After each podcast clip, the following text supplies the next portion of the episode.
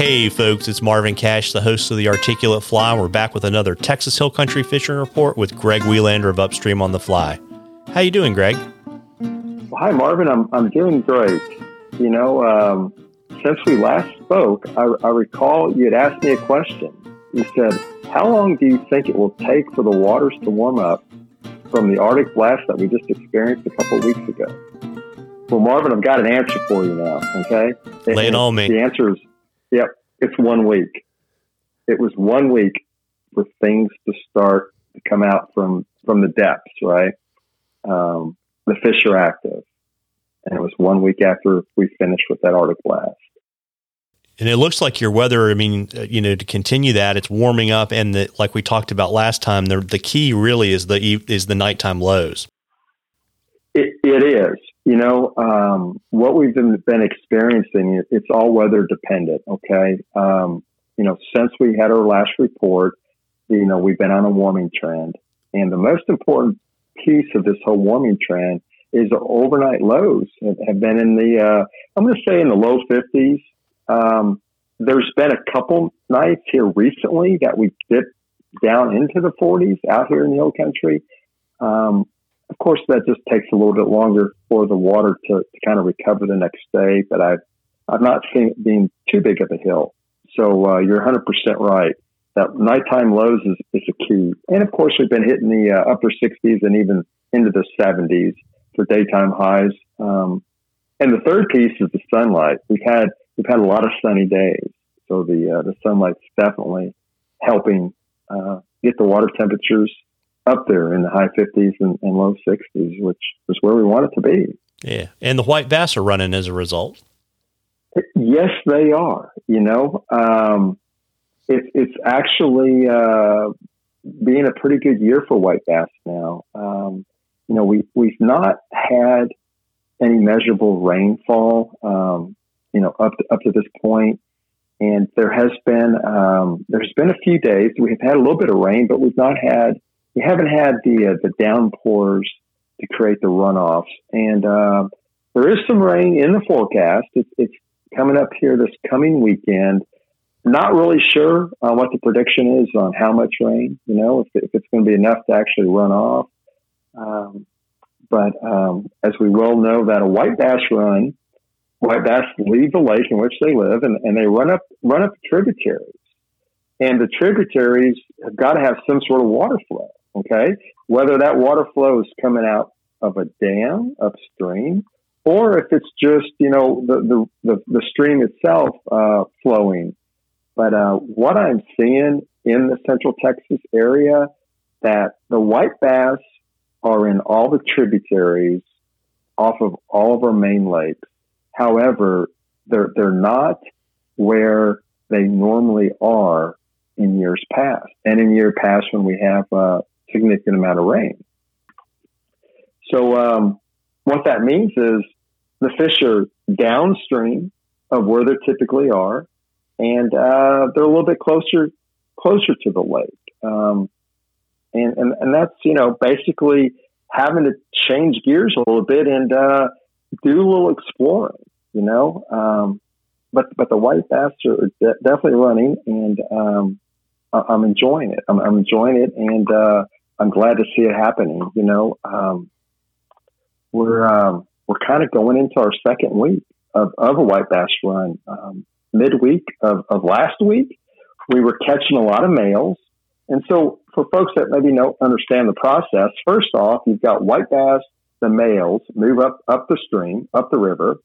And then later on, you'll have the females come in, and they'll all get together and do their spawning activities. So midweek last week, we saw males, but then over this weekend, which was basically about 5 days from when, you know, we were catching males, the females are actually now outnumbering the males.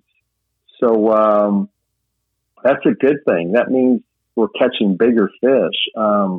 You know, we're catching white bass right now that are pushing 16 inches in length. And even the males are bigger than what I've seen in prior years. So that means there must have been a good white bass spawn last year. So the white bass population is pretty healthy. And, you know, we're finding fish in the pools. Okay, so the pools are kind of associated with the sandy gravel shoals. Okay, and we're catching. We were on the water on Sunday. We were catching a fish every cast, and when it slowed down, you were catching a fish every 2 or 3 casts. So it didn't take but maybe 3 hours, and you're kind of going, okay, I think we've had enough. I think it's time to go do something else. Go grab a deer, or maybe go look for some largemouth. But yeah, we've been catching over 100 fish, in a few hours out on the river, which is a lot of fun. But after a while, it does get a little monotonous, and it's time to quit. Yeah.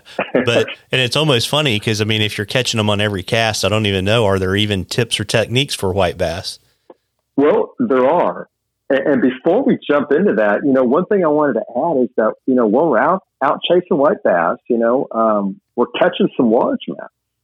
And we've even caught some freshwater drum as well, which, down in the South, they're referred to as a Gasper Goo, but they're actually in the drum family.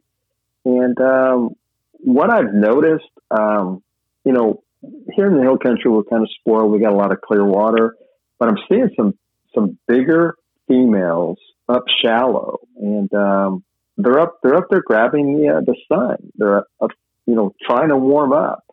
And when I say shallow, their backs are just inches from below the surface of the water.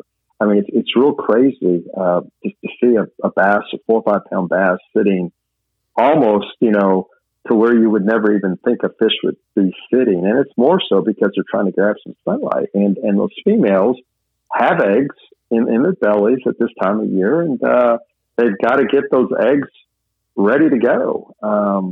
And we'll see the smaller buck bass, or which is basically the male bass, and those will be very receptive to wanting to eat your fly.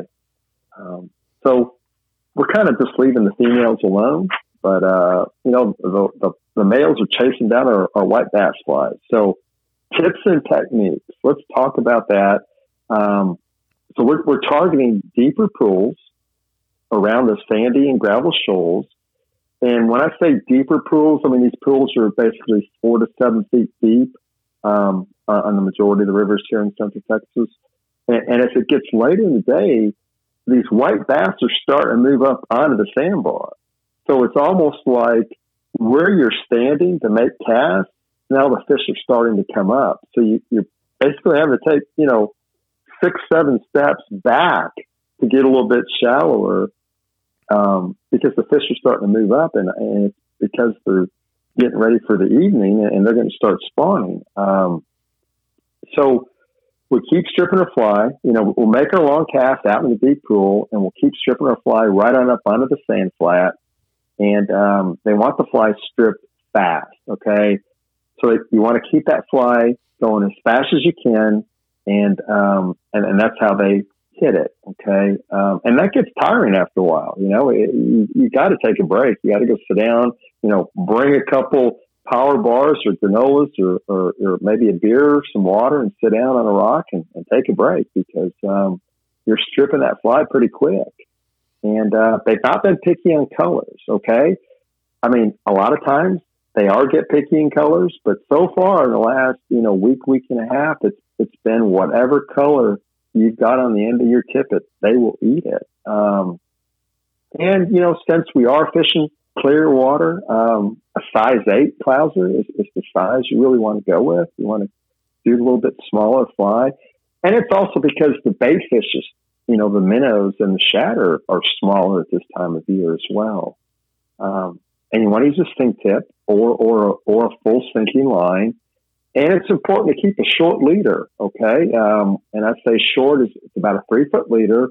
I typically make my own leaders for my sinking lines. And kind of what I'm doing is I'm using fluorocarbon, and I'm using a 2-foot section of 16 pounds. And that's going to be my butt section. And then I'm adding about a foot of fluorocarbon in the 10 to 12 pound range. And, or Or if you want, you can just use a flat out, you know, straight 3-foot section of tippet, you know, in 10 or 12 pounds. And I prefer fluorocarbon. And, you know, a lot of times people will say, well, what is 10 pound equivalent in the X model? So basically your 10 to 12 pound is a 1X is generally your 10 pound and your 0X is generally your 12 pound. And that can vary, you know, maybe by a pound or half a pound based on manufacturers. But that's pretty much the standard to go with. And then people also ask is what fly rod do I want to bring? Okay, I prefer a 5-weight, and you can go as light as a 4-weight, and you can go as heavy as a 6-weight. But right now, on one of these fisheries that I've been fishing, I would kind of stay with a 5 or 6-weight just because the fish are bigger, and they don't give up. They like a tussle. They will pull. And you know, even taking a fiberglass 6-weight out there would be fun as well for some of the guys that are into fiberglass rods. I don't think I would take a 4-weight fiberglass out there because it's going to take you a little bit longer to get that guy in and, have that thing noodled up in no time as soon as you get a white bass on.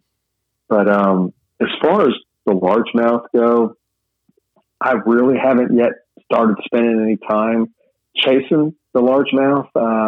It's really more of a bycatch right now. We seem to be catching largemouth on the same small size 8 clousers that we're throwing for the white bass. And but I do know that all of our reservoirs and some of our popular streams for largemouth in Guadalupe, say like the lower Colorado River, they're starting to come into play now.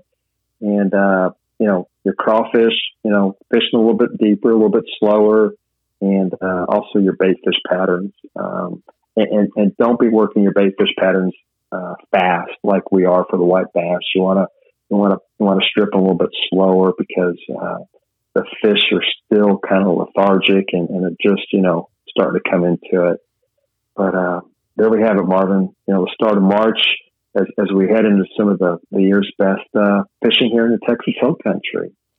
Yeah, absolutely. And folks, we love questions on the Articulate Fly. You can email them to us or send them to us on our Facebook or Instagram page.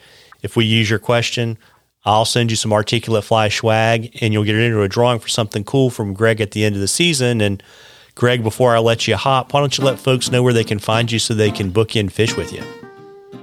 Well, you can go find me on my website, which is upstreamonthefly.com. Or if you're on social media, head on over to either Facebook or Instagram, and I'm under Upstream on the Fly. Well, there you go. And folks, you owe it to yourself to take advantage of this almost spring weather and get out there and catch a few. Tight lines, everybody. Tight lines, Greg.